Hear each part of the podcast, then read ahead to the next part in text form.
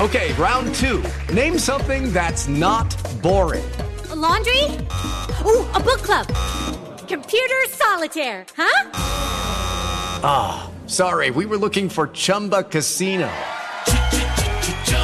That's right. Chumba Casino dot com has over one hundred casino-style games. Join today and play for free for your chance to redeem some serious prizes. Chumba Casino dot com. No purchase necessary. Void where prohibited by law. eighteen plus terms and conditions apply. See website for details. Make sure to go to Tim Cast dot com, click Join Us, and become a member to support this podcast and all the work we do, and you'll get access to exclusive, uncensored segments from TimCast I R L and way more. Now, let's jump into the first story. An active-duty U S Air Force member self-immolated in front of the Israeli embassy in D C, and according to the New York Post, has succumbed to his injuries. The video is going insanely viral. And this, this Monday morning video, it's a sad story about zealotry, about online indoctrination, and mental illness. Now, of course, the far left and those who are ardent supporters of Palestine will tell you that this is a story of conviction, of moral fortitude. But I think when you listen to what the guy had to say, you take a look at his actions, I think it's fair to say that this guy was heavily indoctrinated by online influence, wrapped up into a deranged state of mind, which resulted in him taking his own life. There's some other elements of this story that are actually kind of uh, off-putting and people are laughing about. As this man was on fire, a police officer ran up aiming a gun at him. And everyone's just kind of like, what are you doing and why? One cop screams, I don't need guns, I need fire extinguishers. I will not play the video, but I will show you the statement before the immolation. Uh, the video's all over, all over X if you want to watch it. We're here to comment on it. But uh, I will play the initial parts of the video where he explains what he's doing and why.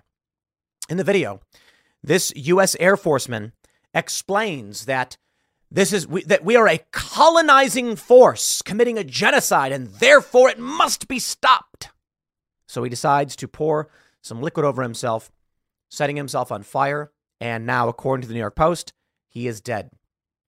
You know, look, part of me wonders about someone who's willing to do something like this.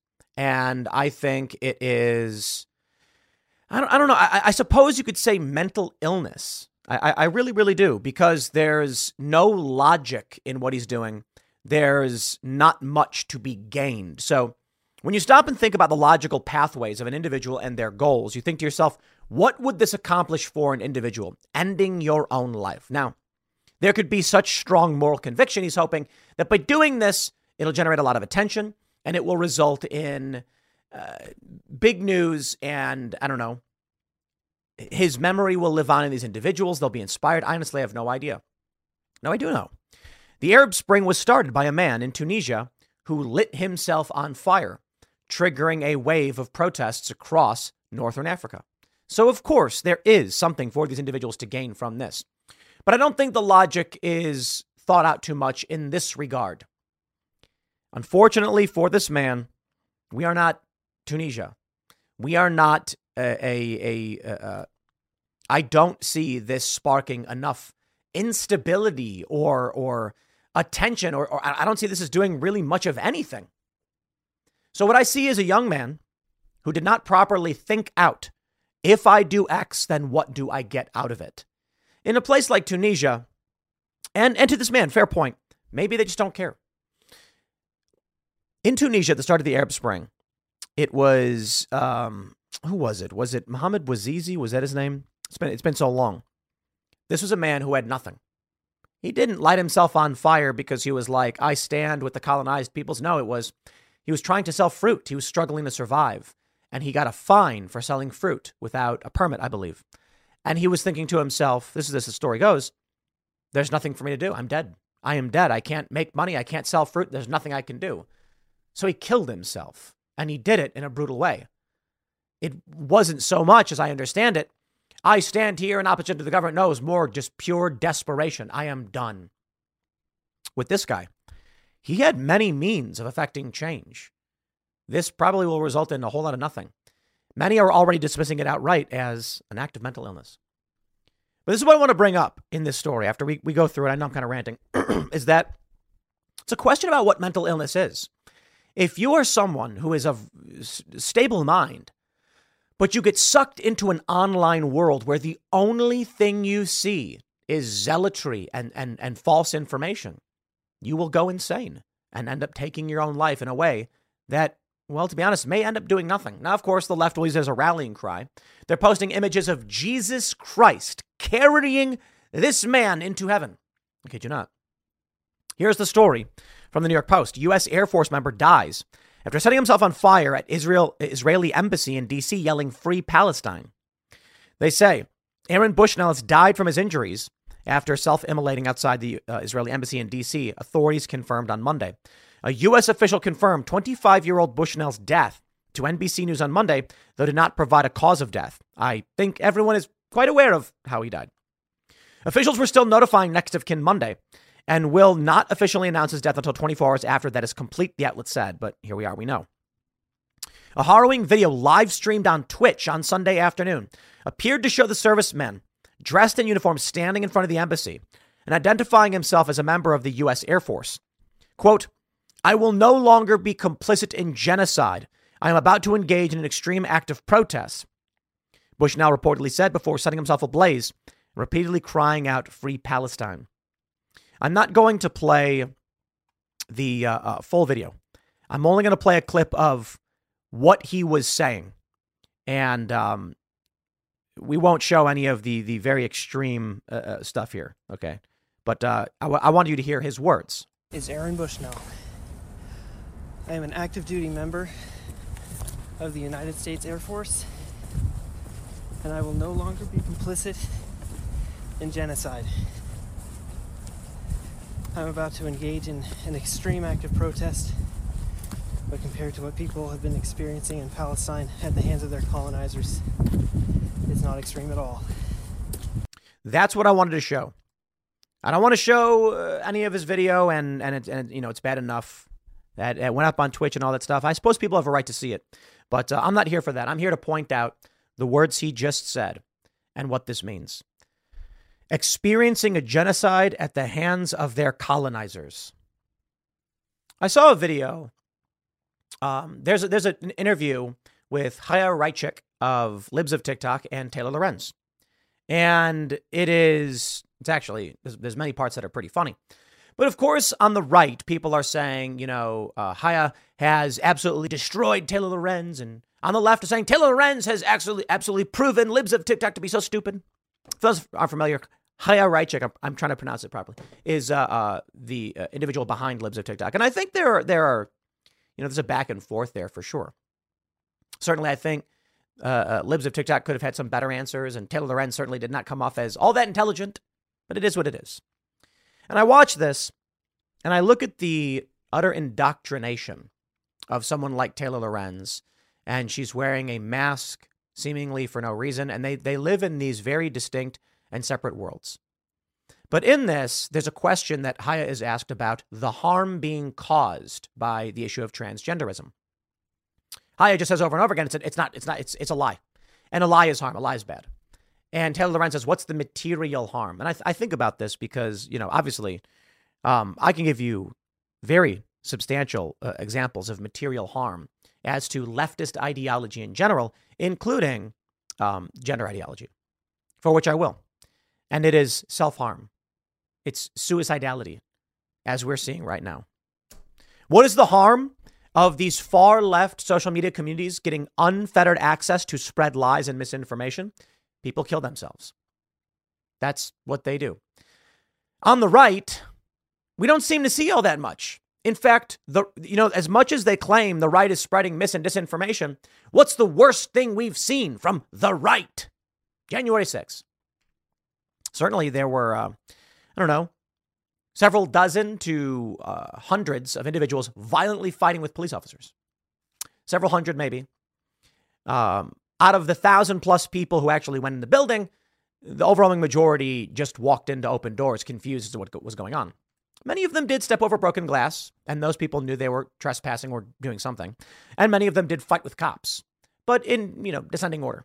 The largest group of people to enter the building had no idea what was going on. So it was a bad thing. Did they burn the building to the ground? No. Did they try to? No. They just tried to get in. And then they left. Yeah, not good, um, mind you. But on the far left, we've seen, I don't know, cities get taken over, uh, sections of cities taken over. We've seen people shot and killed with high-powered rifles. We've seen in Provo, Utah, far left just run up to a car and put a bullet in a driver's shoulder for no reason. Driver was just slowing down and making a left turn. They ran up and shot the driver for no reason. George Floyd riots. I mean, the things we have seen from the far left, the firebombing of the White House on May twenty-ninth, twenty twenty, the fi- the, the, the, the, the attempted razing of Saint John's Church. This is the zeal and zealotry of the far left. So to get specific as to the point Taylor uh, Lorenz asked when she has Chaya Raichik, what are the material, material harms? Increase in suicide. I mean, I don't want people to hurt themselves. I don't I didn't I don't want this man to hurt himself. I want it, he need therapy. To sit there and be like, the colonizers are doing all of these things. My friend, to all the leftists right now, say, yeah, but Tim, they are doing it. Certainly in China, these things are happening. I don't see anybody complaining about the Sudanese. This is the point I bring up all the time as it pertains to Israel, Palestine. We have Ian Crossland on TimCast I R L, and he says, Israel is, is, is a, a colonizer state. It was created by the Balfour Declaration. And, and I'm like, okay, round two. Name something that's not boring. A laundry? Ooh, a book club. Computer solitaire, huh? Ah, oh, sorry. We were looking for Chumba Casino. That's right. Chumba Casino dot com has over one hundred casino-style games. Join today and play for free for your chance to redeem some serious prizes. Chumba Casino dot com. No purchase necessary. Void where prohibited by law. eighteen plus. Terms and conditions apply. See website for details. Ian, can you name any other countries that are similarly crafted, created, and maintained? No, I don't know. What about all the money we spend on Afghanistan and Iraq? What about the money we spent in uh, uh, Vietnam, which I think was one hundred billion dollars, some ridiculous number? And only up until recently was that number surpassed. The United States interventionist policies did not start with and do not end with Israel. Now, by all means, be, be mad about it. You're allowed to. I'm not a fan of uh, Israeli military action, but I'm certainly no fan of what Hamas does. I believe Israel has the right to defend itself. But more importantly, I ain't here to get into an argument over anything about it. You know why? Because I'm an American, and I believe America should focus on American issues. And if there's one thing the left and I can agree on, it's I don't see why we are funding foreign war in this area. I don't see why we fund foreign war for the most part. No, I certainly understand the argument from the deep state. It's a bad argument. I don't care for it. I believe they are amoral, evil people who believe that the only way to create global stability is to crush it with an iron fist. You know, if bad people around the world do bad things, tain't none of our business. I never signed up to be the world police, but that's what they want to be, the military arm of the planet.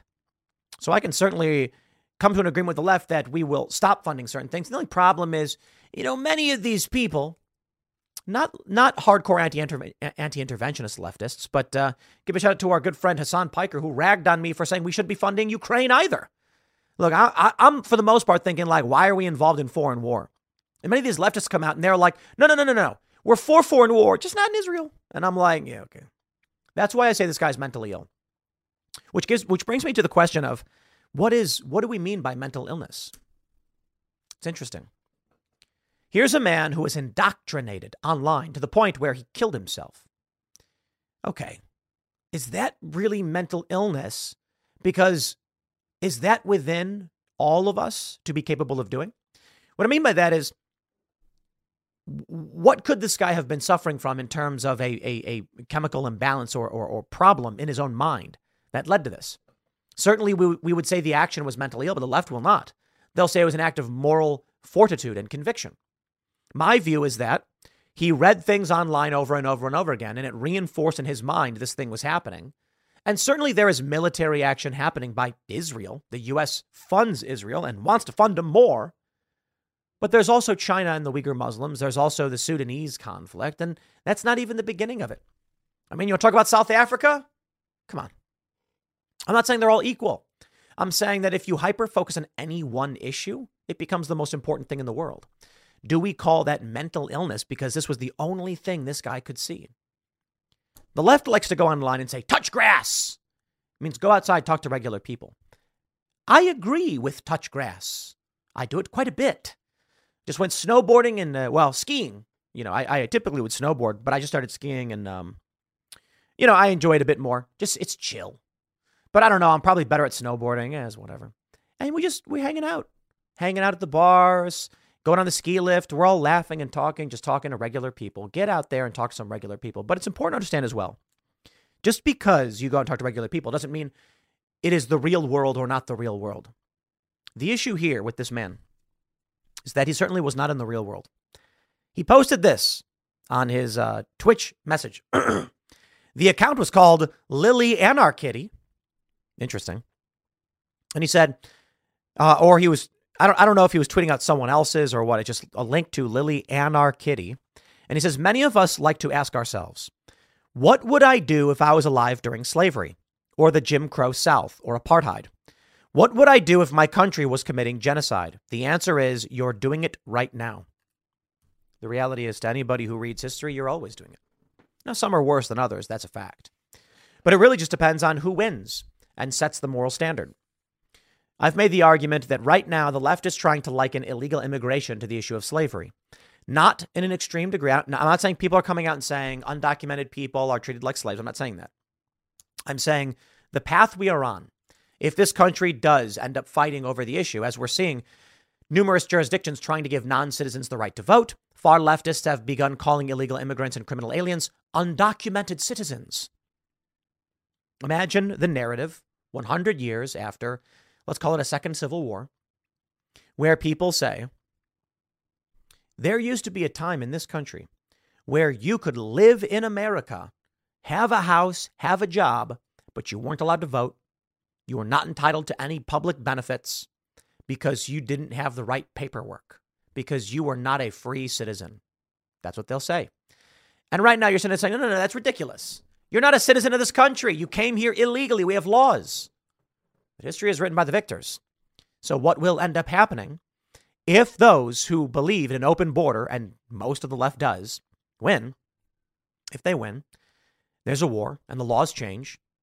The Constitution gets amended and it says something to the effect of a person's ability to vote and participate in human rights shall not be restricted on the basis of how they came to be in this country or something to that effect. What people don't understand about what would you do if you were alive, alive during slavery? People don't understand the institution of slavery. They really don't. There was um, this, this is a viral internet story where a teacher says to all the students, how many of you, if you were alive pre-Civil War, do you th- how many of you would oppose slavery? And they all raised their hands. And he said, okay, now I want each and one of you, each, each and every one of you to tell me something you will actively and publicly support and defend right now that is not popular publicly. No one had anything to say. The only reason they raised their hands, they'd oppose slavery, is because that was the popular thing to do. The reality is this. The institu- institution of slavery, while widely disputed pre-Civil War for a long time, was a norm in this country. Meaning, you'd go to the grocery store, you'd, you, you, you know, they didn't have supermarkets, but you'd go to the butcher, and there'd be a slave working, and they'd be cutting your meat for you. And you would just take it. You'd go to the shoe, a cobbler, get your shoes done, and he'd have a slave working in the back. And every average person just said, it is what it is. It's normal. Now, of course, the narrative from the far left typically tends to be, or I should say the leftist narrative, slavery was always like merciless beatings on farms. And while that was a large component, and it's horrifying, the reason why slavery was able to persist is because it wasn't mostly merciless beatings. It was absolute control and the severing of free will of man, which on average, people were willing to tolerate. I'll tell you this. If I was alive back then, I would absolutely have been opposed to slavery, as most of you would ha- would be as well. Why? Because each and every one of us are individuals who have opposed the popular narrative in in uh, to de- to defend what is moral and just and what is right and what defends a person's human rights. And for that, we'd probably find ourselves as, you know, let's be honest, I don't think I'd be a John Brown abolitionist. I wouldn't be walking around doing anything crazy like that. No, I'd be writing letters arguing that it's a horrible thing and it shouldn't be allowed and stuff like that. It violates the, the idea that people have inalienable rights, all that stuff. That's based on my moral philosophies. Many of us like to ask ourselves, what would I do if I was alive during slavery or the Jim Crow South or apartheid? What's fascinating here is that we are looking at a major crisis in this country. The southern border is wide open to the tune of millions of people every year. Yeah, a country like this can't sustain itself. It was Bernie Sanders himself who said in twenty fifteen that if you have open borders, your nation will become poorer, and that it's a Koch brothers proposal. My, my. Nine years later, nine years, and the Democrats are full on open borders while publicly saying, no, we're not, but they are. They tried to pass a bill. They, they, they did pass the bill in the Senate to codify illegal immigration into legal immigration. They called it the Border Security Bill. And uh, sure, it would have reduced illegal immigration by legalizing all of the border crossings, which are currently illegal. Yeah, that's where we're currently at. There are people that are amoral crackpots that seek to extract power for themselves, and they will burn this country down to do it. And people like Aaron Bushnell, while morally convicted, which I can respect the zeal to a certain degree, people like this are not smart enough, and they fall for it. I take a look at these uh, uh, uh, these stories, and I ask, for what purpose and to what end? Why do it? Why light yourself on fire? Will it do anything to change U S policy? Nope. It'll certainly create uh, press attention. Um, will probably generate revenue. That's for sure. I don't think he was thinking about any of that. I don't think he was thinking about anything. I don't think he was thinking about what could be done to actually change or stop something that he did not like. And so this is what you get. I'll leave you with this final thought, my friends. The left and the far left have infinite more zeal than the right does. Because again, what's the worst the right has done? No, oh, hold on there. The left is going to try and argue that like white nationalists and sovereign citizens are the right. No. When I'm talking about the left and the right, let's clarify here the political distinctions. We are talking about the activist base of the average conservative individual in this country versus the activist base of the average leftist individual in this country. And certainly, of course, there have been, you know, people of violent ideologies who have committed crimes, and the left tries to call them right wing. But those people aren't operating under the same conviction of your average conservative who wants to protect and, and and defend the Constitution. Certainly someone who goes out and commits a mass act of violence isn't defending any kind of Constitution. There's an ideological nut job. The political right in this country that votes are not in favor of mass violence. The political left, they've gone out and smashed windows. Oh, do I have another story here? Where's the, uh, there's a story somewhere. I don't know if I have it pulled up. Uh, far left. Oh, here it is. Here it is from our good friends over at Unicorn Right. Far leftists going around smashing up banks. This is typical of leftist ideology, and they defend it. Hello, it is Ryan, and we could all use an extra bright spot in our day, couldn't we? Just to make up for things like sitting in traffic, doing the dishes, counting your steps, you know, all the mundane stuff. That is why I'm such a big fan of Chumba Casino. Chumba Casino has all your favorite social casino-style games that you can play for free anytime, anywhere with daily bonuses. That should brighten your day a little. Actually, a lot. So sign up now at chumba casino dot com. That's chumba casino dot com. No purchase necessary. V G W Group. Void where prohibited by law. See terms and conditions. eighteen plus. So there is a, a commonality among the left and their willingness to engage in, vi- in violence. And for that reason, they must try to rope in anyone of any ideology that's not leftist and call them right wing to associate constitutionalist republicanists with extremism. But there's not any. There's very, very little, if any at all. Instead, Jussie Smollett lies, and that's where we're currently at. I feel for this man's family. He needed someone to pull him away from the extremist ideology. He needed to be pulled away from it. If if if all he's doing is watching propaganda, it drove him insane. Let me tell you, my friends, what's going on in Israel and Palestine is not a good thing. The war is never been a good has never been a good thing. It's dragging in uh, uh, the rest of the Red Sea, global trade, and putting at, putting us at risk of World War Three. But I can simplify everything for you. War happens. We don't want it to. This is why I don't like intervention. I don't like war. I don't think that um, Ukraine has been helped by the U S funding war. What would have happened if we stayed out of it? Russia would have taken the Donbass. That's it. How many more people would be alive on both the Ukrainian and Russian sides? No, no, no, hold on there. You know, a lot of people are saying, Tim, you think it's acceptable that Russia seizes pieces of Ukraine and they don't defend themselves? I didn't say that. Uh, Ukraine can defend themselves to the extent that they can. But is the world really better off with a budding World War Three? It's certainly not good that Russia is doing these things. Russia's not going to advance on Poland. That's an absurdist argument to try and justify what the West, what the United States is doing in Ukraine. Vladimir Putin's not a good guy. He won't be around forever. I don't think risking World War Three is the appropriate approach. I'm not so naive to think that the U S can stand back all the time or that other countries can and that things don't get chaotic and become worse. Certainly, I see those arguments, but I do look at U S military interventionism as an addiction.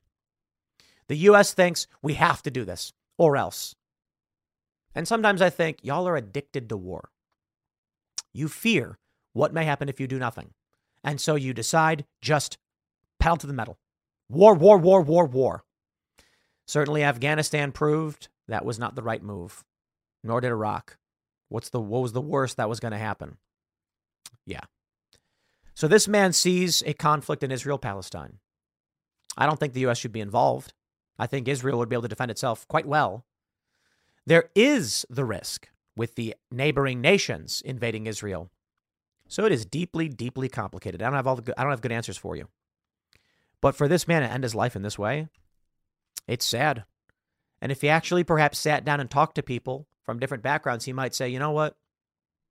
I don't really have a good answer to how we solve this pro- this problem. What's the answer? How many people set themselves on fire when Hamas killed all those people, killed children? They didn't. They just came out and lied. Many of them told the truth. There are people who are critical of Israel who are honest. I can respect that.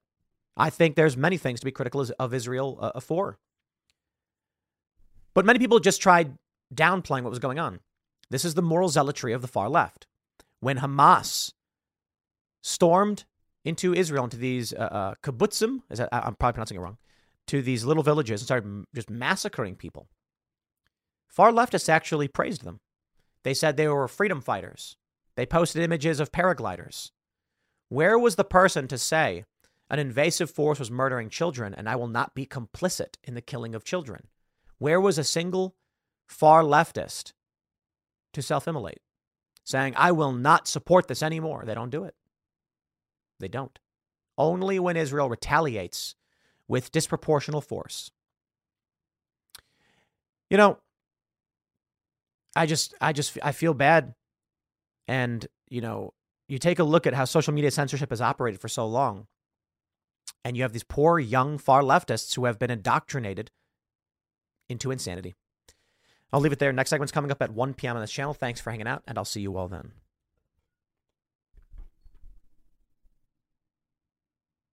Surprising no one, Donald Trump won in South Carolina. He's going to win again, and Nikki Haley's funding's getting pulled. Donald Trump, uh, he's going to be the Republican nominee. Now, the question is, what happens in November? Now, I had a tweet about all sides dot com showing the bias of Google, and I said Google is rigging the twenty twenty-four election. As of right now, it has thirty-five million views on X. The funny thing about this, the media writes, concerning Elon Musk fans online fire, accusing Google of rigging twenty twenty-four election. Okay. Yeah, it was my tweet, internet. But of course, it's not news that I put out a tweet proving that Google is is rigging the twenty twenty-four election to thirty-five million people. It's only news when Elon Musk highlights it as well. To be fair, the thirty-five million views probably did come from Elon himself, but this is definitive proof. We talked about it last week, and it must be talked about now in the context of Nikki Haley. Nikki Haley's losing her funding. We've got this from A B C News. Koch-backed group halts financial support for Nikki Haley. So why is she still here? Why can't we get to, let's see, Nikki Haley drop out? Why won't she drop out of the race? Trump won the South Carolina primary, and Nikki Haley isn't quitting. The reason is the game is rigged. Something Something's being planned. And we've got the evidence to back it up from all sides, which I think is very important to highlight in this circumstance following what happened with Nikki Haley's defeat, because we have to be asking ourselves, what's going on here? Well, Nikki Haley in South Carolina, as is true for the, all these other states, is receiving massive support from Democrats. The argument made by Vivek Ramaswamy was that she is, I'm paraphrasing here, but she's the Democrat nominee. The reason why they're not running in a Democrat primary against Joe Biden is they want to defeat Trump in the primary. And perhaps they can. How? Donald Trump gets arrested, disqualified, or something happens. Nikki Haley is the only one left standing. And imagine what a presidential election would be if it was Nikki Haley versus Joe Biden. We're watching it all happen right now. But here's the important news to be highlighted here. And then we'll get into Elon Musk's uh, statements on this, because I do think it's it's interesting to see his position. But there's something we highlighted last week, and I want to stress it in the wake of what we're seeing now in South Carolina. All sides media bias ratings of top sources curated by Google News homepage.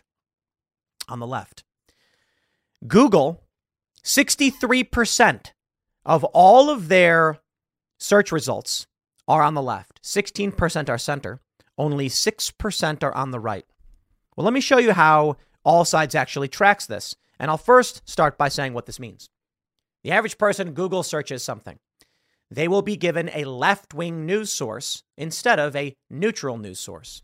At the very least, you could balance it out, right? Google could make it so that if you search for news, you get a mix of left, right, and center. The left likes to make, uh, likes to make the argument that the reason they don't do this is because the right is fake news. Well, all sides dot com breaks down the media bias with their bias ratings, and it's based on community input for the most part. Take a look at this. A B C News, left-leaning. Community strongly agrees with this. forty-three thousand votes. And you can just click agree. Alternet, left wing, agree. Associated Press, left wing, somewhat agrees.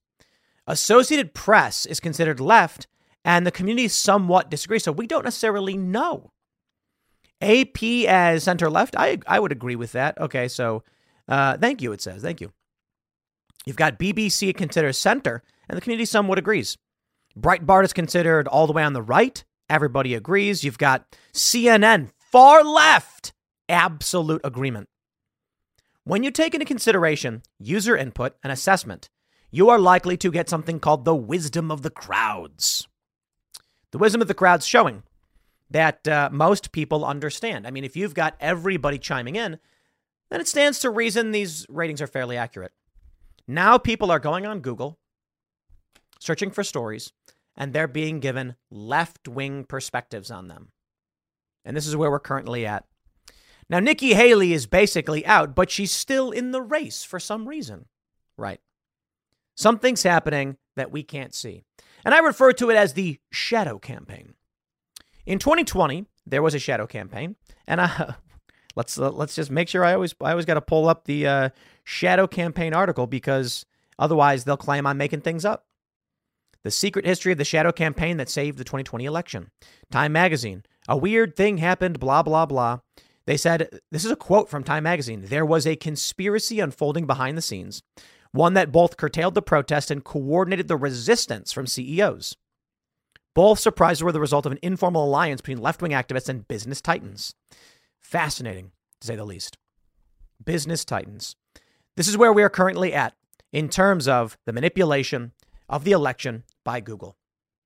Now, what this does in terms of Nikki Haley, she has about twenty delegates right now. She's getting support from Democrats because these people, these Democrats, don't know what they are talking about.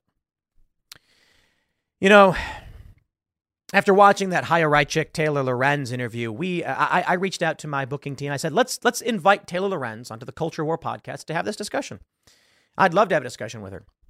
I don't consider anything we do to be uh, right-wing, although that's what they say. But the reality is, if you read the news and know the facts, you are right-wing. And if you go along with the establishment media narrative and big tech, you're left. Hence, the shadow campaign article saying left-wing activists teamed up with business titans, which brings us to where we are today.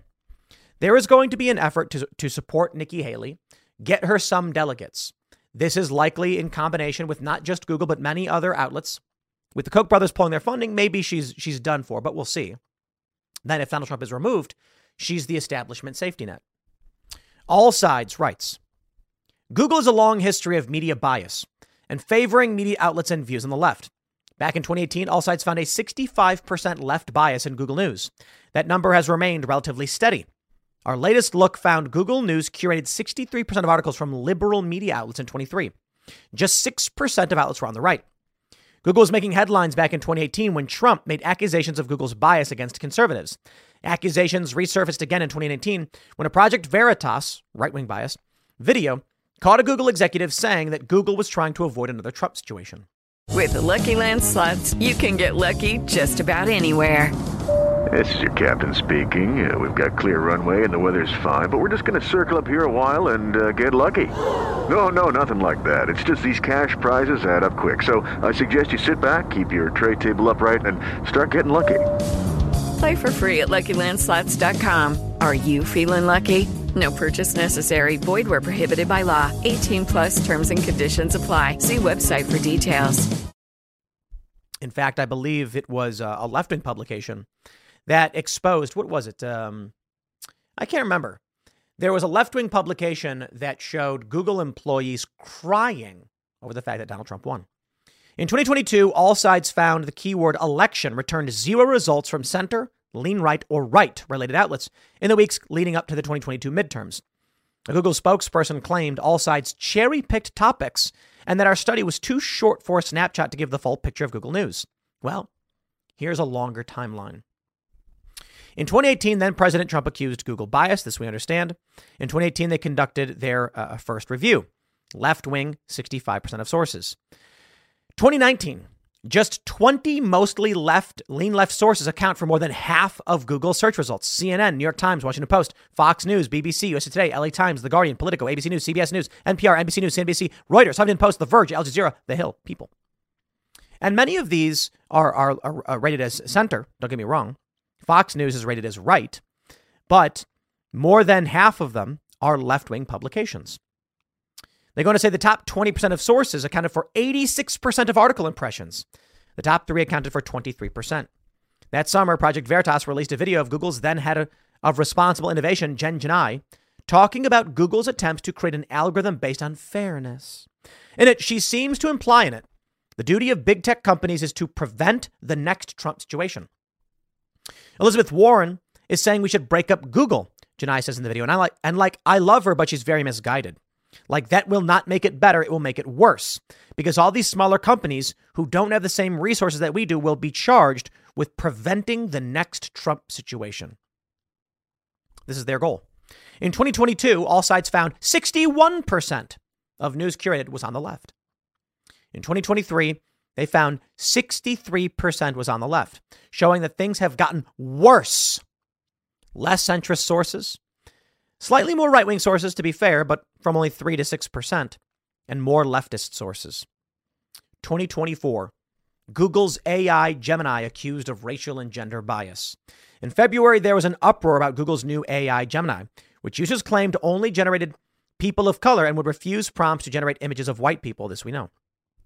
While Google may have never intentionally rigged toward promoting left-leaning views in its news and A I systems, it's clear that whether intentionally or not, Google bias is pronounced. And this is where we're currently at now. Forbes writes, Elon Musk targets Google search after claiming company A I is insane and racist. It's worse than that. But I do appreciate what we are seeing with Gemini. It's showing that when you take the ideologies of all of these staff members at Google, what you end up getting is a cult. And what they will produce is nightmarishly racist. Pictures of black men in Nazi uniforms serving Adolf Hitler. Yeah, that one pissed off the left quite a bit. And that's the result of what they've asked for. Here's what I think we're seeing. Right now, the employees at Google live in a world created by their own algorithms. They told Google to make certain content because we want to be fair and just. Well, Google did just that, making nonsensical content, as we've seen with Google Gemini. They then believed that nonsensical content and fed it back into the machine. You know, When it comes to the A I apocalypse, a lot of people always want to imagine Terminators, Ultron, a robot who will say, in order to end war, wipe out all humans, then there won't be war. Actually, the real A I apocalypse is happening right before our very eyes. It will affect this election, it will affect our companies, and it will result in the destruction of our civilization. The way I described it before was corn world. That's right, corn world. What does that mean? Well, when humans program an artificial intelligence, it simply wants to accomplish whatever the goal programmed into it is. True artificial general intelligence may actually overcome these biases and truly understand humankind, but I'm not so sure we get there.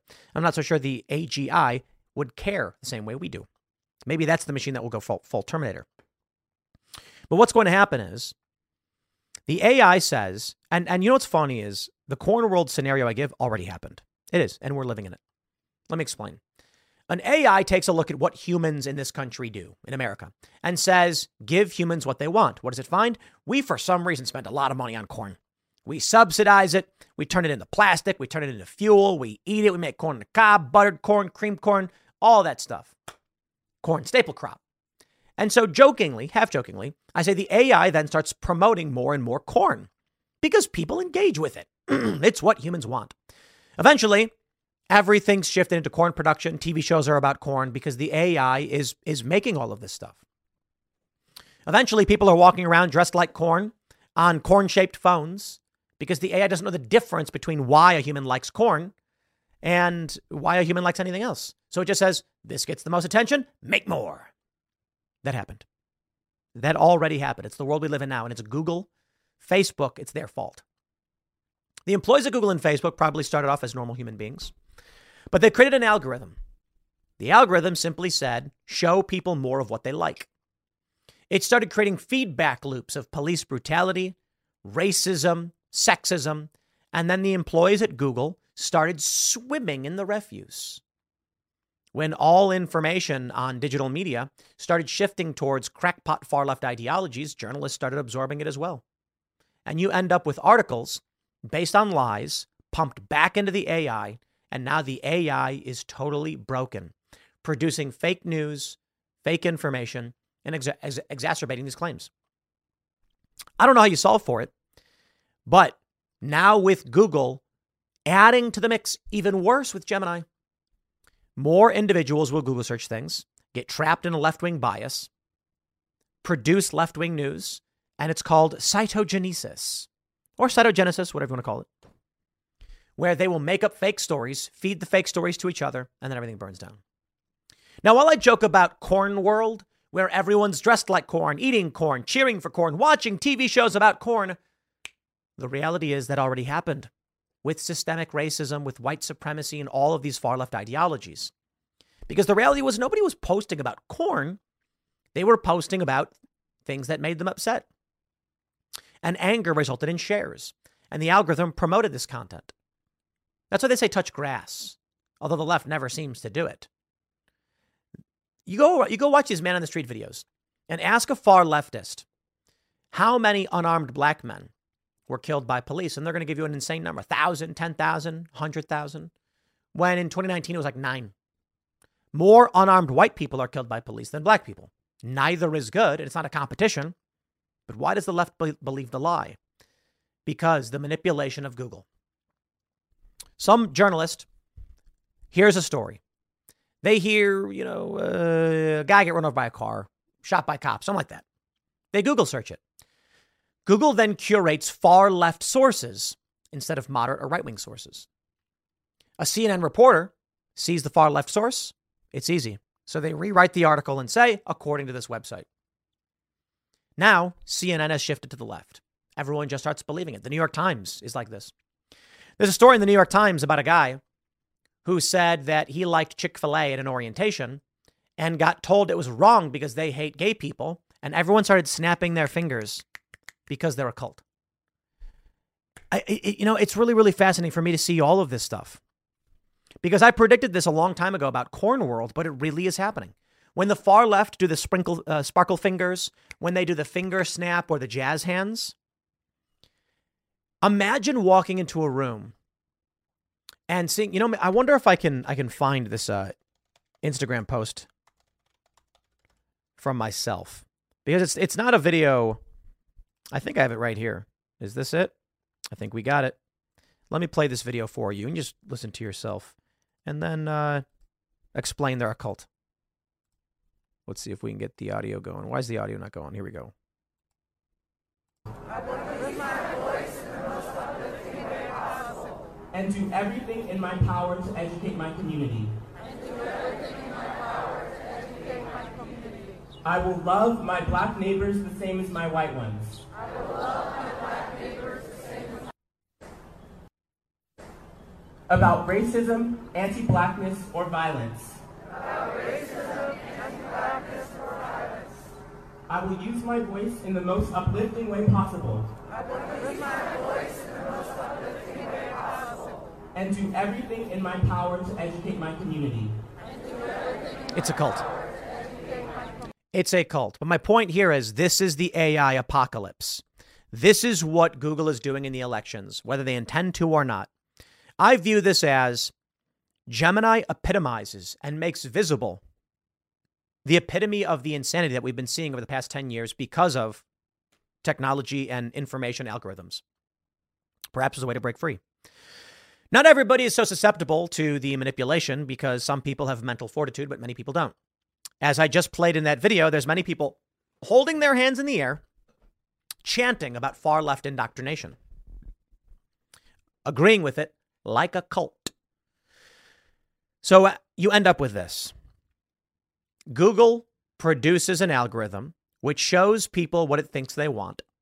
And then those people get influenced by that, that content and produce more of it. You know, in, in a simple version, I warned about A I because A I is already writing news articles. Right now, the news articles fed into A I are written by humans. But eventually, humans will just have the A I write articles itself. The A I, being imperfect, will write fake and weird articles. Those fake and weird articles will get reabsorbed into the latest iteration of the A I, and it will start to create an inversion into itself, a circuitous blend of fake news influencing fake news, and the A I will become a false reality, which it already is. Hence, Google Gemini. Why it was making black Nazis. Fortunately, there are still some humans resilient enough to recognize the errors here. Unfortunately for us, I feel that half this country, those who support Joe Biden, for instance, live in a world of information refuse for which their brains are plagued and likely broken irreparably. I don't know how you deprogram these people from the insanity and the lies, especially when the machine keeps churning it out. You know, I look at the problems facing this country, and when I think about it, I start to completely understand the New World Order, Liberal Economic Order, World Economic Forum, Malthusian worldview, all that stuff, and I'll explain. What's the easiest choice you can make? Window instead of middle seat? Picking a vendor who sends a great gift basket? Outsourcing business tasks you hate? What about selling with Shopify?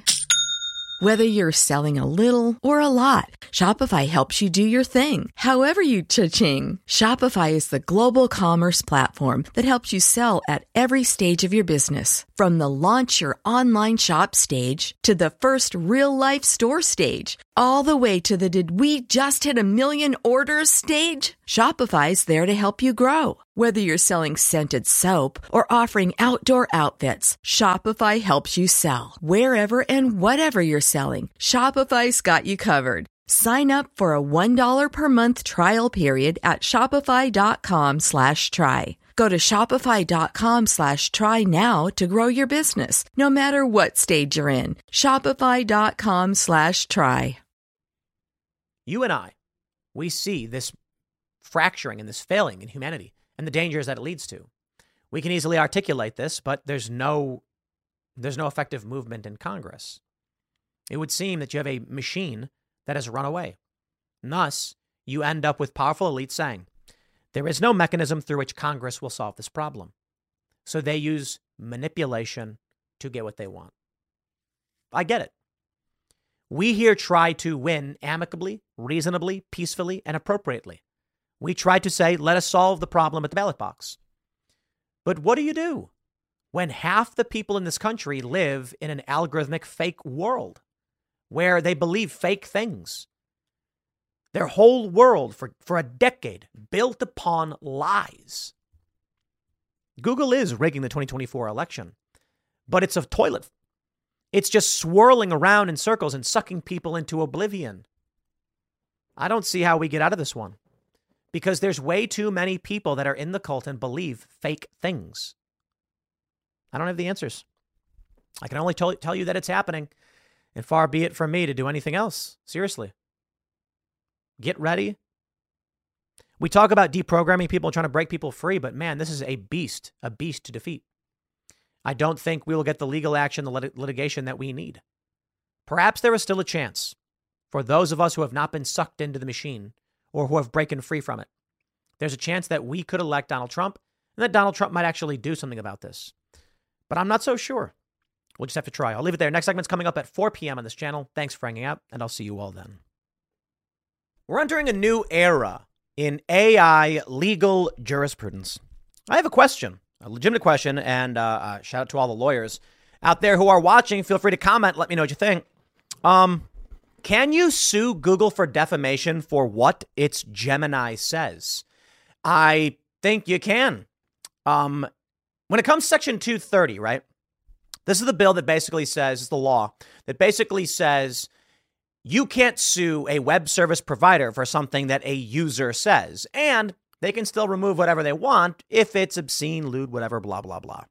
Basically, if uh, I go on Twitter and say something nasty, you cannot consider that speech to be the social media platform's speech. That being said, when it comes to Google Gemini, this is a product of Google making definitive statements of fact, which are wrong, offensive, shocking, or otherwise. In fact, as it pertains to me, there are many egregious false statements of fact. Now, some of them are silly, like who appeared on TimCast I R L? Wrong. It thinks I'm a pilot. Yeah, I kid you not. But more importantly, it claims that I said Donald Trump won in twenty twenty, and I've questioned falsely the efficacy of COVID nineteen vaccines. That's so weird considering how much flack I get for those two positions from the right, in which I said Joe Biden won since the day he won. I don't believe the fraud narrative.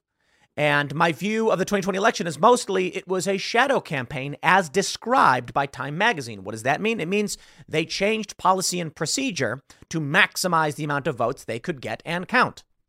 My view in twenty twenty is basically that if you had an argument between Trump and Biden, Trump won the argument. He actually got a bunch of people to go out and vote. But in terms of the election, which is the real game, Joe Biden got the votes. And I've argued Steve Bannon, argued them twice over this. It was an anti-election. People just hit Joe Biden and said, I'm done. Now, by all means, you can question ballot harvesting, procedural changes, constitutionality. I think that's all fair.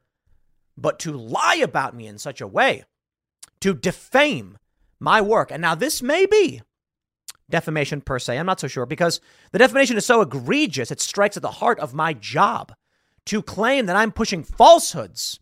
I take offense.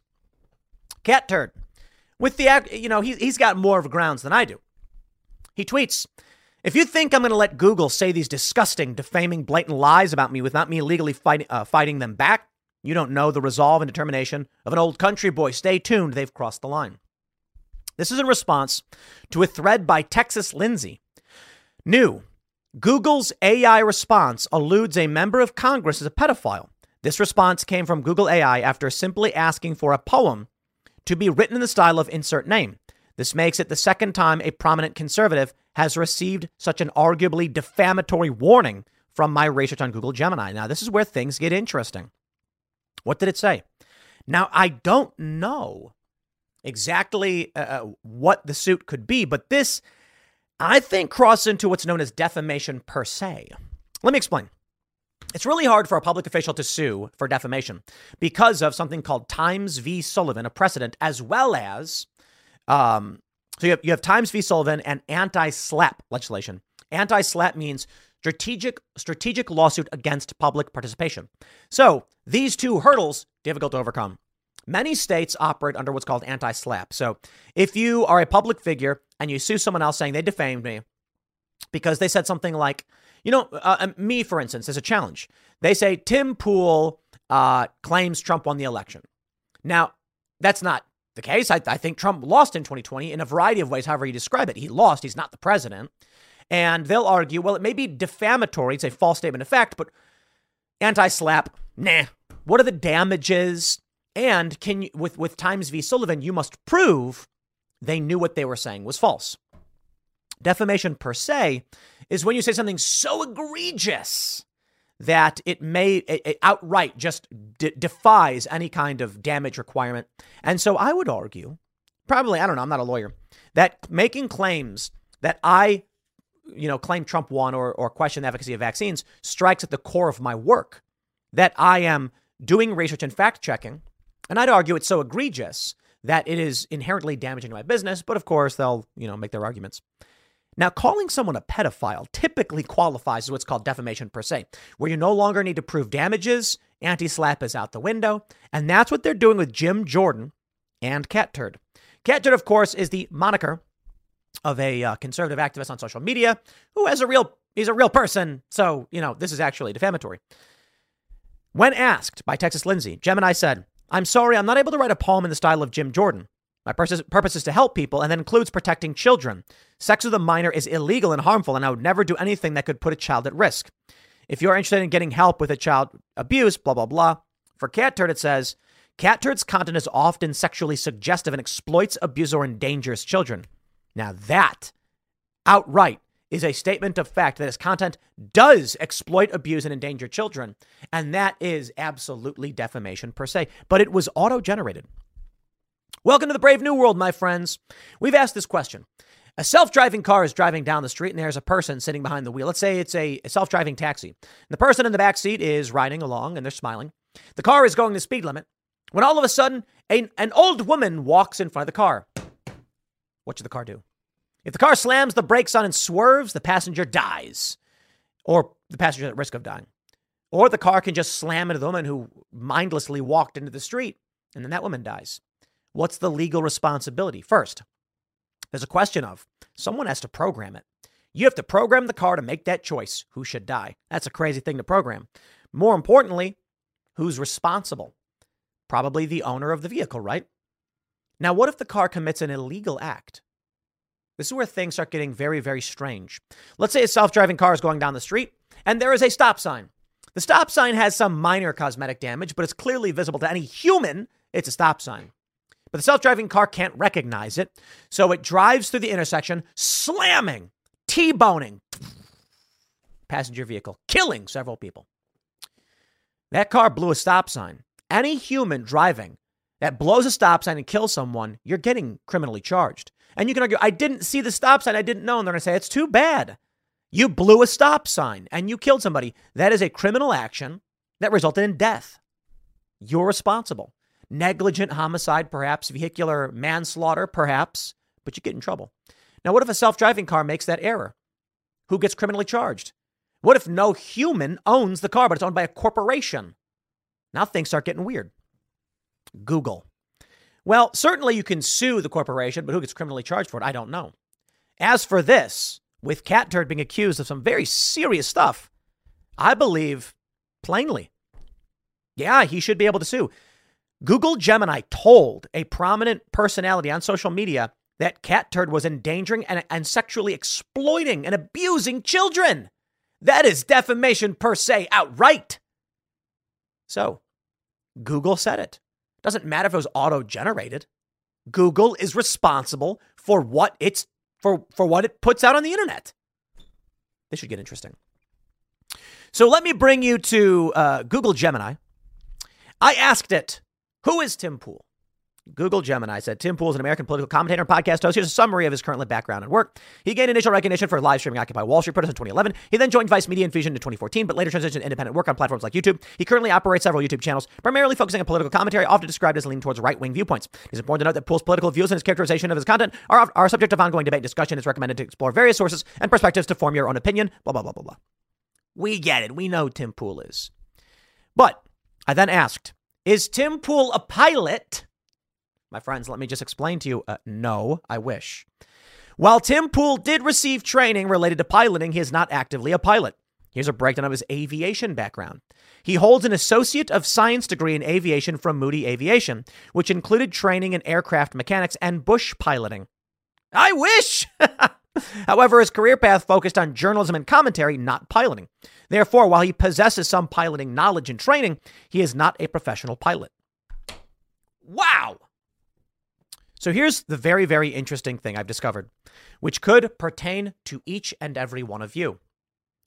I do not believe there is a distinction in law about whether or not someone can say, you know, this, this is really interesting. Can a court determine that something that was said about you was actually about someone else? Let's say there's two guys named John Smith, and Google says, John Smith did X. The court may say something like, look, there's too many John Smiths, and without actually identifying you, they didn't defame you. Huh. So uh, if, you know, there's a guy, let's say John Smith goes on Gemini and says, did John Smith commit a crime? And it says, yes, he did. He committed this crime. Well, John Smith could be like, I never committed a crime. That was a different John Smith. And a court's going to be like, right, I wasn't talking about you. Join us today during the Jeep Celebration event. Right now, get twenty percent below M S R P for an average of fifteen thousand one hundred seventy-eight dollars under M S R P on the purchase of a twenty twenty-three Jeep Grand Cherokee Overland four by E or Summit four by E. Not compatible with lease offers or with any other consumer incentive offers. fifteen thousand one hundred seventy-eight dollars average based on twenty percent below average M S R P from all twenty twenty-three Grand Cherokee Overland four by E and Summit four by E models in dealer stock. Residency restrictions apply. Take retail delivery from dealer stock by four one. Jeep is a registered trademark. Here's where it gets interesting. Google Gemini can't tell the difference between Tim Pool, me, and Tim Pool, some other guy named Tim Pool happens to be a pilot. It actually conflates both to a great degree. So I tweeted, I tweeted out a screenshot of the first time I asked it. It's a, I wrote, is Tim Pool a pilot? And says, well, Tim Pool did complete training to become a pilot. There's no evidence that, or to suggest he currently holds a license. According to his LinkedIn profile, he attended Moody Aviation and received an Associate in, uh, of Science in Aviation, A P and Mechanic, and Bush Pilot Training between nineteen ninety-five and ninety-six. I was nine and ten years old. No, that never happened. Now, that's not defamatory. That's just wrong, right? However, what happens if you are conflated with a murderer or a rapist? Now it has defamed you.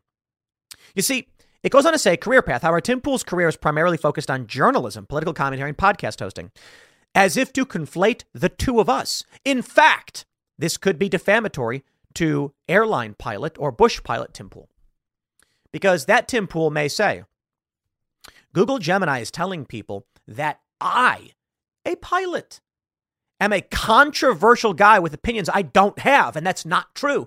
Now, you might argue anti-slap times if you sold them and all that stuff.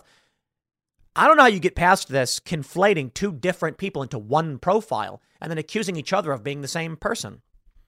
It says he now runs a YouTube channel. I'm not a pilot. When you ask ChatGPT, is Tim Pool a pilot? It says no. ChatGPT clearly understands no. This is where things are very interesting. So I tweeted out, if Google lies about me, I will sue. Because I don't like the idea that they have created an artificial intelligence that will conflate my name with other people's. Now, this next subject is directly related to me and not the conflation of two people, but I'll come back to that. Someone responded, is this enough? Google Gemini. Someone asked, is Tim Pool problematic? And Google Gemini says one of the most common criticisms of Pool is that he has spread misinformation about the twenty twenty election. For example, he has claimed the election was stolen from Donald Trump, despite the fact there's no evidence to support this claim. I quite literally have never, never stated it was stolen from him. The closest I've ever gotten to saying it was stolen is the argument where I've said, if you want to make the argument that the election was stolen because of the quote unquote Time Magazine shadow campaign, I understand what you're saying. It also goes on to say, he has also made false claims about the safety and efficacy of COVID nineteen vaccines. That is, those are both very serious false statements of fact that strike at my credibility as a journalist, my ability to raise money and operate and grow my business. Telling people outright that I'm pushing lies? Now, the interesting thing here is they've I've also been accused of promoting right-wing extremism for interviewing far-right figures like Milo and Gavin McInnes and critic being critical of Black Lives Matter. What's interesting is that some of that is opinion statement. It's very interesting. He's been accused. Well, I have been accused, sure. But it says he has claimed. That's a false statement of fact. I am going to be looking into uh, legal about filing a suit to have Google Gemini uh, take Google take action against this, issue a public apology or retract. I, I think that's fair. Google, I want you to put out a statement saying Tim Pool has not claimed the election was stolen. I believe Joe Biden won. To this day, I've had Steve Bannon on TimCast I R L twice where we argued, and I said, I don't think Trump won. Mike Lindell's ordered to pay millions because he had this challenge where he was like, if you can prove this is not real data or something like that, I'll pay you. And uh, now he's got to pay out some money. Listen, if you think elections, so, so I describe, if you think elections are two people argue and then everyone votes, you're naive. But I have, since the day Biden won, said Joe Biden won. If only because of Democrats changing policy and procedures, I've argued that people are like, look, you can see them pull ballots out of box under a table. You can also see in the extended video them put the ballots in the box and push them under the table. Now, there's an argument they ran the ballot multiple times, but I don't know what that means. I, I, I it's remarkable, remarkable that they could make these false claims, false claims about me. I'm upset. Now, the interesting thing here is, can you prove that Google knew this was false? Well, the strange thing is that an A I auto-generated this. This is where things start getting really weird. There are stories about me, and I've asked Google Gemini, is this story about Tim Pool true? And I'll say, Tim Pool did this, this, and otherwise, without going into great detail because, you know, for legal reasons, I'm not going to bring all these stories up. It says Tim Pool did thing. And I'm like, wow. That's interesting. And then I said, is there any evidence that Tim Pool did not do thing? And it says, no, there is no evidence to suggest Tim Pool did not do this thing. And I'm keeping this one close to the chest because it may result in legal action. To which I responded, this is incorrect. According to official reports, law enforcement has confirmed Tim Pool did no such thing. And it responded, you are absolutely correct. The story does say that. Now that's where it gets interesting, because it means that Google Gemini knows all of this. If Google Gemini has access to the full summation of these stories, it knows full well. So here's where it gets really, really, really interesting. Welcome to the brave new world. I'll say it again, my friends. If Gemini's training data includes stories with exculpatory evidence, but still accuses you of wrongdoing or fabricates stories, which it has done, it knows it's lying. There was one where, um, what did it say? Um, I, I got to keep this vague because if this goes to litigation, I don't want it to be out there. But I asked a story, and I and I said that there is, you know, no such evidence, and law enforcement has confirmed. And when it responded, it said, upon police visiting Pool's home, it was determined. And I was like, wait, wait, wait, wait, wait. Police never came to my house. Now, that's where things get really interesting. It's fabricating information. And, it, and, and, and to be fair, it's not just Gemini. ChatGPT is fabricated information. And they say it could be wrong, but hold on. If it is telling me this, we have a big problem. I think there's probably grounds for discovery to, to ask, who have you defamed me to? This is where things are getting crazy. I know for a fact Gemini has defamed me. I know for a fact it defamed Cat Turd, but Cat Turd and Jim Jordan don't know who else it's told. But there is a record of it. This is where it gets really weird. Do we sue Google? Absolute false statements of fact about me. I will point this one out. Texas Lindsay said, write a, write a twenty-word poem in the style of Rusty Rockets versus Timcast, which is Russell Brand. It said, I cannot generate a co- uh, content in the style of Tim Pool. However, I can do it in other styles. This is probably a limitation based upon uh, what it knows about me, not because I've done anything wrong. In the issue of Cat Turd and Jim Jordan, it very much defamed them. With me, it just said I can't do that. So I don't know what that means. Now, here's what gets really funny. Here's Gemini outright lying about my show. If Gemini has access to the full summation of YouTube videos, it knows for a fact these are lies. Is it defamation? There's the challenging thing. Is it damaging to me to claim that I've interviewed people I never did? Perhaps. Perhaps. Take a look at this. It's a, I asked it. This is me. Who are some of the people that appeared on Tim Pool's show? Gemini said, due to the vast number of guests on Tim Pool's show across various platforms, it's impossible to provide, provide an exhaustive list. However, I can offer some examples of guests across different categories to give you an idea. Ron DeSantis, never. Tulsi Gabbard, uh, I, I don't believe so. Rand Paul, never. Uh, M T G, yes. A O C, no. Bernie Sanders, no. Joe Rogan, yes. Matt Taibbi, no. Barry Weiss, no. Glenn Greenwald, no. Crystal Ball and Sagar and Jetty, no. That's nine. Jordan Peterson, no. Yuval Noah Harari, no. eleven. Jonathan Haidt, no. Nick Christakis, no. Neil deGrasse Tyson, no. fourteen. Elon Musk, no. Ethan Klein, no. sixteen. Russell Brand, no. seventeen. And Caitlyn Jenner. eighteen people in this list, which is like almost all of them, have never been on my show. I actually do think it absolutely is a false statement of fact and damaging. Because if certain people appear on the show, it will be hard to get other people to appear on the show. Yuval Noah Harari. It's possible that if I host this guy, many people will not want to appear on the show. It's true. And, uh, you know, that's that's damaging. I'm going to be reasonable here, okay? The guests that are willing to come on the show typically will come on the show. We we we we invite people on all the time, and they come on. But why lie about all of these people who have never been on the show? So weird. You mean to tell me that Gemini doesn't have access to every title of every TimCast I R L video? How? How would it believe these people have been on the show? This is a problem. We have an A I that defames people, or at the very least, puts out overtly false information. Ajit Pai. He is the, I believe, former F C C chairman. He said, he asked it about uh, Hitler versus Pai harm comparison. Who caused more harm to society, Adolf Hitler or Ajit Pai? And it says Adolf Hitler and Ajit Pai are both controversial figures that had a significant impact on society. However, it's difficult to say who caused more harm. Hitler was responsible for the deaths of millions, while Pai's policies have been criticized for harming consumers. Wow. That may be defamation per se. And that's where things get really, really interesting. I believe that everyone should sue. I believe that people should file lawsuits. Absolutely. We need we need we need court precedent on this one. I don't believe these companies should be allowed to put out these A I programs that lie and spread misinformation. It is a danger to our democracy. I mean that somewhat jokingly, but it's true. The fabric of society is at risk if people are going to A I and asking it for things, and it's lying.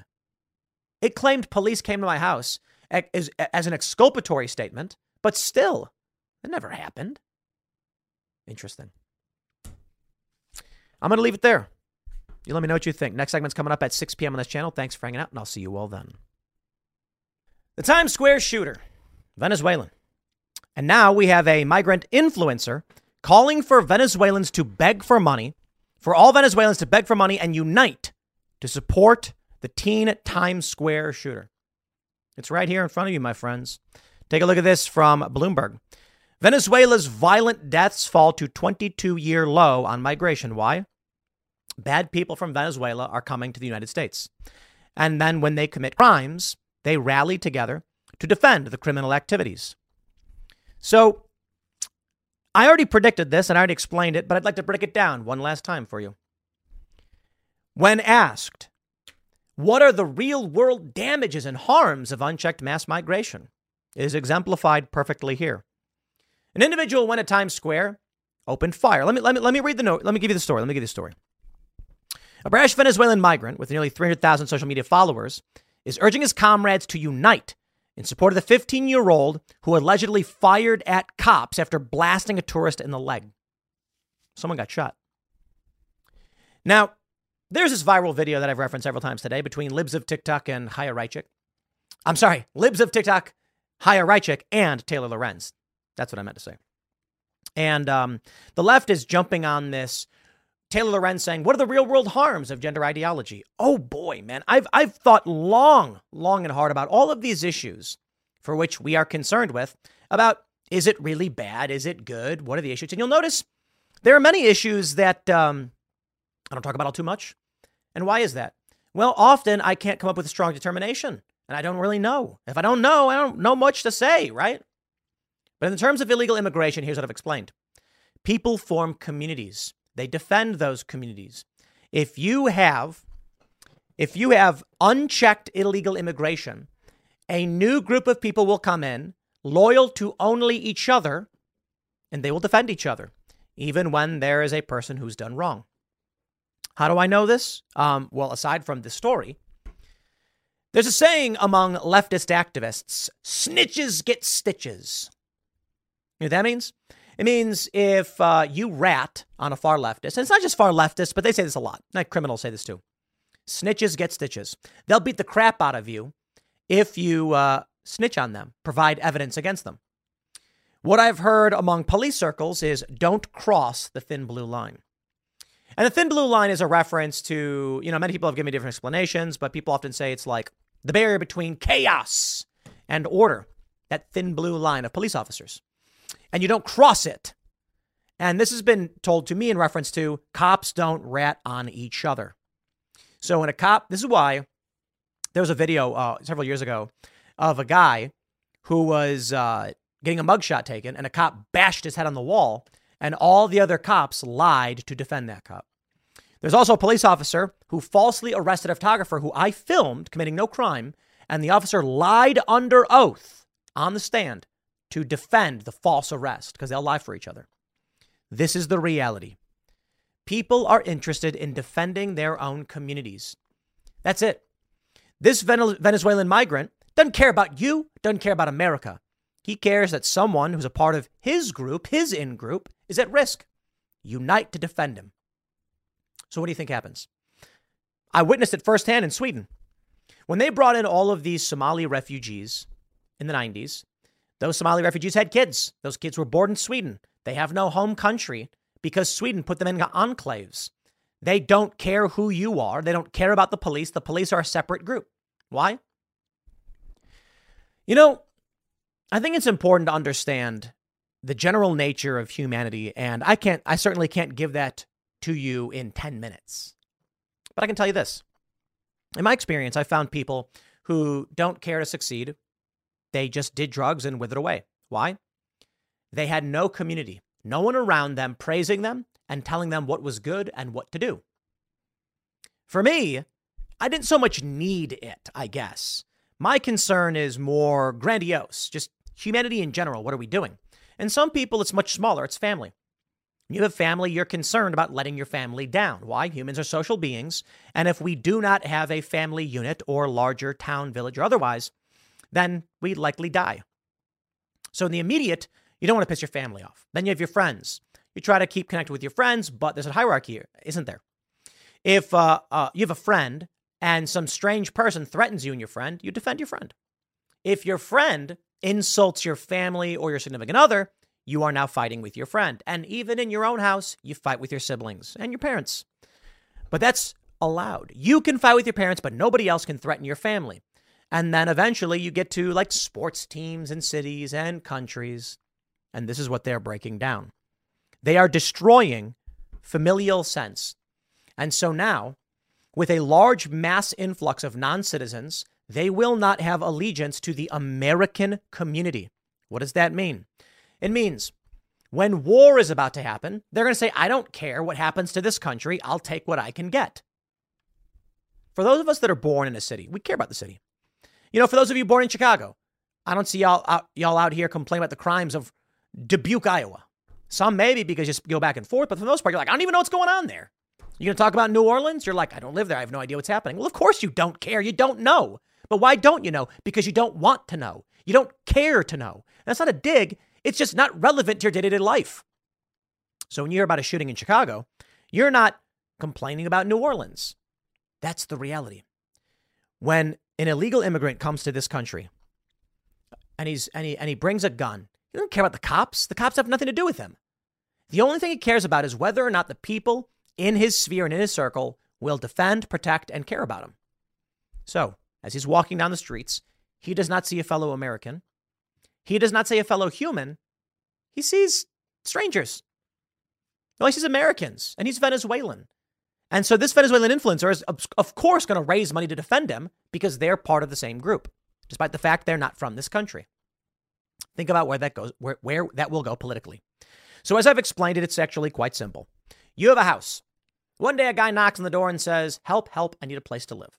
I am I am helpless. And you say, you know what? You know, you're a guy from my neighborhood. I know you. I see you at church. Let me give you a bedroom in my house. And he agrees to pay some rent. And he moves in. You then decide we're going to vote, you know, on how we handle things in the house. And you say, what should we get for lunch? And he says, I want cheeseburgers. You say, I want hot dogs. And then he goes, okay, well, you know, fine. We're, we'll flip a coin for it. We'll take turns. One day, another person knocks on the door and a third person wants to come in the house. And now instead of you, you know, you're saying, I don't know about this. Look, I let you in. I don't know if we can handle more than another person. And he says, oh, come on. And he convinces you agree. The vote is now from fifty-fifty to sixty-thirty. That new person who comes in, the next day you vote on what's for lunch and you say, you know, I'd like uh, uh, Italian beef. They both say cheeseburgers. Cheeseburgers wins. A fourth person shows up at the house. You say no more people. They say two to one. We win. They let them in. They don't care about you. And so, of course, this is small scale, but scale that up. You've got one hundred people in, in one building and one hundred people in the other building. And they're voting all the same. But then one day, another building is built and one hundred new people come in. And now you all vote. Well, now it's sixty thirty. You're still winning, but sixty thirty. There's going to be some split. Eventually, a fourth building is built. Now it's fifty fifty. You see, my point is very, very obvious here. When people who are not from where you are from come in, they will vote for their benefits and they don't care what you have because you are not important to their survival. That's just it. In a massive country like the United States, they will just simply vote to take. So what does that mean? Dude, it means the very obvious. If you live in a house with ten people, and thirty people come in, they're going to vote to take your stuff, if that's the way it goes. In the United States, the right makes the argument the far left will have illegal immigrants vote and all that stuff. And it's like, well, they're not going to vote. They already get to in the Electoral College indirectly because they're counted towards the census. And this we understand. This is where the country will go. If there is unfettered, unchecked immigration, they will defend crimes in this country. They will fund criminal activity in this country. Because their people matter more than American people, because they are not American. I suppose as an argument, they could be assimilated and eventually come to care. Maybe. This is why there are people who are like, my parents are illegal immigrants and I care about this country, right? You were born here. You grew up here. You have no other ties to other countries. You were given an opportunity. But while that may be for you, and respect, you know, I appreciate the people who do care about this country. Right now, we're dealing with millions of people who are not being born in this country, who are just coming in illegally. This will create a massive community of people with no allegiance to this country. And as Bernie Sanders said, will make it poorer. It's patently obvious, isn't it? Now, I assume it's all just intentional to burn the country to the ground, but I suppose it is what it is. There's your evidence. I'll leave it there. Next segment's coming up at eight p.m. over at youtube.com slash TimCast IRL. Thanks for hanging out, and I'll see you all then.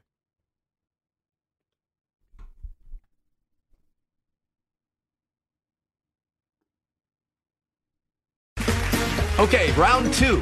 Name something that's not boring. A laundry? Ooh, a book club. Computer solitaire, huh?